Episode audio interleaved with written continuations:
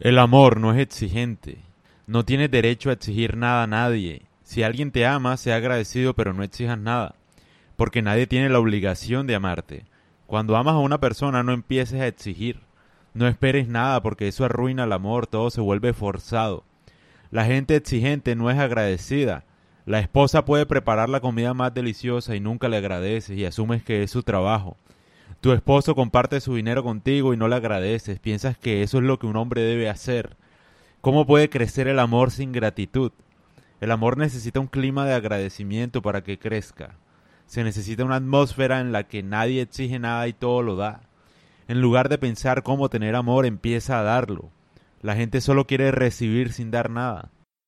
Muchas veces ocurre que uno a veces tiene la intención de dar algo, pero apenas a uno se lo piden, ya la intención desaparece, ya no dan ganas de ofrecer nada. Por la obligación, porque nos quieren obligar a hacer algo. O sea, en el instante en el que una mujer se vuelve exigente, mágicamente destruye el amor, la intención, la gratitud de un hombre. El hombre incluso puede que le cumpla sus caprichos, pero porque obviamente se siente inferior y le da miedo perderla, pero un man serio se aburre de tener una mujer así, o sea, porque no aprecia nada. Todo se vuelve como en una posición de, de poder, donde tú eres el esclavo que tiene que cumplir los caprichos porque ella te está haciendo un favor al estar contigo. Y eso no es cierto, o sea. Eso es lo que pasa cuando uno exige algo. La gente confunde tener estándares con ser exigente. Tú puedes tener los estándares que tú quieras, pero son para ti mismo. Es decir, Tú no vas abiertamente a querer transformar a los demás para que cumplan con tus criterios.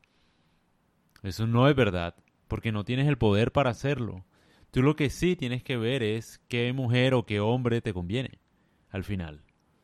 Si eres mujer, tienes que analizar qué hombre te conviene, no exigiéndole que haga cosas que no le nacen.